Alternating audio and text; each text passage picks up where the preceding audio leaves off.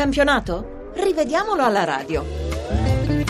Buon pomeriggio, buon pomeriggio dagli studi RAI di Milano, benvenuti alla prima edizione del 2012 della Moviola alla RAI che potete eh, riascoltare e trovare anche in forma scritta sul sito di Radio RAI alla pagina Domenica Sport. Grazie come di consueto a Lorenzo Baletti per il lavoro in redazione, a Claudio Rancati per quello alla console pomeriggio all'insegna dei rigori, ne parleremo nel corso della disamina delle partite disputate oggi pomeriggio e partiamo dall'anticipo eh, di pranzo Udinese-Cesena. Al primo attacco la squadra friulana passa in vantaggio al termine di un micidiale contropiede avviato da Floro Flores e finalizzato da Di Natale, trascorsi appena 50 secondi. Gol regolare perché Comotto tiene in gioco Floro Flores e Di Natale si fa trovare dietro la linea del pallone pallone, davvero bravo, l'assistente Barbirati. All'ottavo di Natale raddoppia ma a gioco fermo dopo essere stato pescato in fuorigioco sul lancio di Armerio.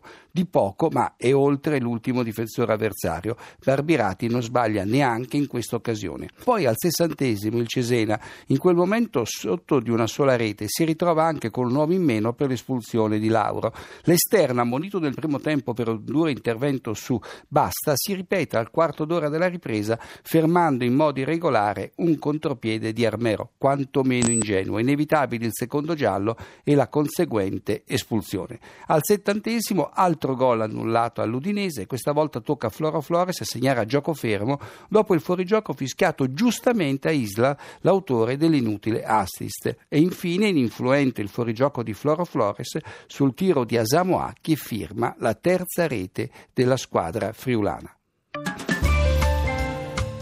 E andiamo a Bergamo, l'arbitro Rizzoli di Bologna non dirigeva in A dal 27 novembre. Fra l'altro con lui i rossoneri avevano perso l'ultima partita, quella con la Juventus a Torino. E sugli sviluppi di un rimpallo, siamo al ventunesimo, Pato anticipa Manfredini che finisce sul brasiliano nel cuore dell'area bergamasca e lo manda a terra. Rizzoli ci pensa un attimo prima di concedere il rigore che appare più evidente alla Moviola che a velocità reale. Ibrahimovic porta in vantaggio il Milan con un diagonale alla destra del portiere bergamasco. Poi Carmona e Ibrahimovic si scambiano un paio di calcetti dopo un tackle, ne fa le spese solo l'Atalantino con l'ammonizione che avrebbe dovuto toccare anche allo svedese. Al ventiseiesimo, sempre del primo tempo, contatto sospetto nell'area rossonera su cross di Schelotto da destra, Marilungo finisce a terra, a terra, forse spinto da Bonera, ma non c'è certezza per via delle pessime immagini. E andiamo a Bologna dove la squadra di casa ha superato il Catania per 2-0. Al diciassettesimo, siamo sul punteggio di 0-0, Di Baio finisce a terra nell'area siciliana ma non subisce fallo, giusta la valutazione dell'arbitro Romeo che fa proseguire il gioco. Poi Marchese nel tentativo di colpire un pallone in acrobazia colpisce con i tacchetti i raggi sul piede, se la cava con una munizione ma non si può entrare in questa maniera. Cherubin porta in vantaggio il Bologna al cinquantesimo, deviando in rete di testa un cross di diamanti, più che regolare la sua posizione al centro dell'area etnea. Al 78 Catania in 10, espulso Biagianti per doppia munizione. Il centrocampista di Montella, ammonito al 55 per una dura entrata su Diamanti, eh, si ripete ai danni di Ramirez dopo una incomprensione, questa davvero grave, con Alvarez. Di Vaio, protagonista nel finale. Prima finisce a terra nell'area avversaria senza subire fallo da Bellusci, poi firma il raddoppio dopo essere scattato in posizione regolare. Ed eccoci a Cagliari dove la squadra di casa ha ritrovato la via del gol con il Genoa battuto per 3-0. Al dodicesimo appunto il Cagliari torna a segnare in casa sul rigore con la Rivei, rigore generoso perché Cossu con mestiere e furbizia va a cercare la gamba di Cucca che non fa nulla per ostacolarlo. Il cagliaritano finisce a terra e Celi indica il dischetto.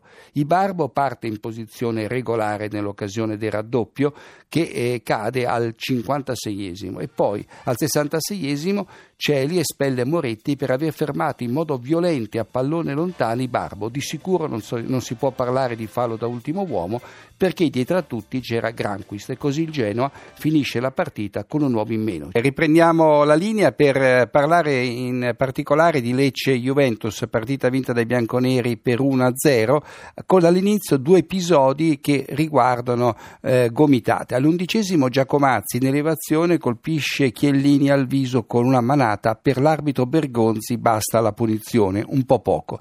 Al ventiduesimo Esposito colpisce con il gomito Quagliarella alla testa sugli sviluppi di un calcio d'angolo a favore del Lecce. Contatto fortuito perché Esposito cerca il pallone in elevazione, quasi un terzo tempo, mentre Quagliarella non salta lo Juventino però ne esce con una frattura dello zigomo. Al venticinquesimo Matri, appena subentrato a Quagliarella, va via in posizione regolare ma colpisce male il pallone davanti a Benassi. Un minuto dopo l'attaccante Juventino devia in rete un tiro di Vucinic respinto malamente dal portiere del Lecce. Posizione regolare la sua, lo tiene in gioco Mesbah quando parte il tiro del compagno. Al trentottesimo Quadrado entra in ritardo su Pepe, il cartellino giallo resta nel taschino di Bergonzi, troppo buonista. Grave errore di Maggiani, il primo assistente nel finale del primo tempo, quando blocca un contropiede pericolosissimo di Muriel per un fuorigioco inesistente. Lo tiene in gioco Bonucci. Al 53esimo ammoniti Vidale e Olivera che si mettono le mani addosso. Prima il Leccese spinge lo Juventino che a sua volta reagisce con uno schiaffetto sulla mano dell'avversario, poi i due si spingono a vicenda come bambini. Al 56esimo manca un rigore alla Juventus. Vucinic sfugge lungo la linea di fondo a Oddo e Oddo lo tocca con la gamba di richiamo. Qui c'era tutto il rigore a favore della squadra bianconera. E infine Cosmi si lamenta per i due minuti di recupero e in effetti Bergonzi Renzi avrebbe dovuto concederne un paio di più, tenuto conto del tempo che si è perso per sedare la mini rissa tra Vidale e Olivera e anche per le quattro ammonizioni. Ed eccoci a Novara dove la Fiorentina ha vinto la sua prima partita in trasferta per 3-0. In avvio Centurioni durissimo su Jovetic, manca il cartellino giallo da parte di eh, D'Amato, l'arbitro di Barletta. Al diciannovesimo Viola in vantaggio con il rigore che Jovetic prima si procura e poi realizza. Centurioni stende il Montenegrino entrando come un treno sulle sue gambe e viene ammonito. Per sua fortuna è solo la prima volta perché se fosse stato ammonito in occasione del precedente fallo su Jovetic, su Jovetic Jovetic avrebbe dovuto lasciare il campo. Davvero fuori luogo in occasione del rigore le proteste dei piemontesi. E poi Montolivo scatta in posizione regolare al 42esimo quando segna il secondo gol della Fiorentina con una splendida esecuzione, dribbling a rientrare su Marianini e pallonetto sul palo lontano. E andiamo al successo della Roma sul Chievo per 2 a 0, eh, con una storia di rigori dati e non dati. Allora partiamo dal primo, quello che ha permesso alla Roma di passare in vantaggio e a Totti di segnare il primo gol del campionato. Al 34esimo Frey, superato dalla Mela, poco dentro l'area, lungo la linea di fondo, manca il pallone e si sconta con l'argentino. Ne scaturisce un rigore un po' generoso. Totti porta in vantaggio la Roma con il suo primo gol della stagione. Al pubblico mostra una maglietta bianca con la scritta scusate il ritardo, inevitabile l'ammonizione perché il regolamento vieta anche la sola esposizione di una maglietta non ufficiale. Al 43 l'assistente Viazzi segnala un fuorigioco dubbio di Paloschi, venutosi a trovare solo soletto nella metà campo della Roma. In diretta il fuorigioco appare netto, invece la Moviola, l'attaccante del Chievo, è in linea con Heinz, ultimo difensore della squadra giallorossa, e così viene cancellata una palla gol del Chievo. In avvio di ripresa l'arbitro russo in giornata negativa nega due rigori solari alla Roma e sempre per falli di Cesar su Bojan. Al 49esimo lo sloveno ferma lo spagnolo pestandogli letteralmente il piede a pallone lontano e, Sarent- e Sorrentino, bontà sua, voleva anche l'ammonizione per simulazione dello spagnolo. Al 56esimo Cesar aggancia Bojan sulla gamba dopo essere stato anticipato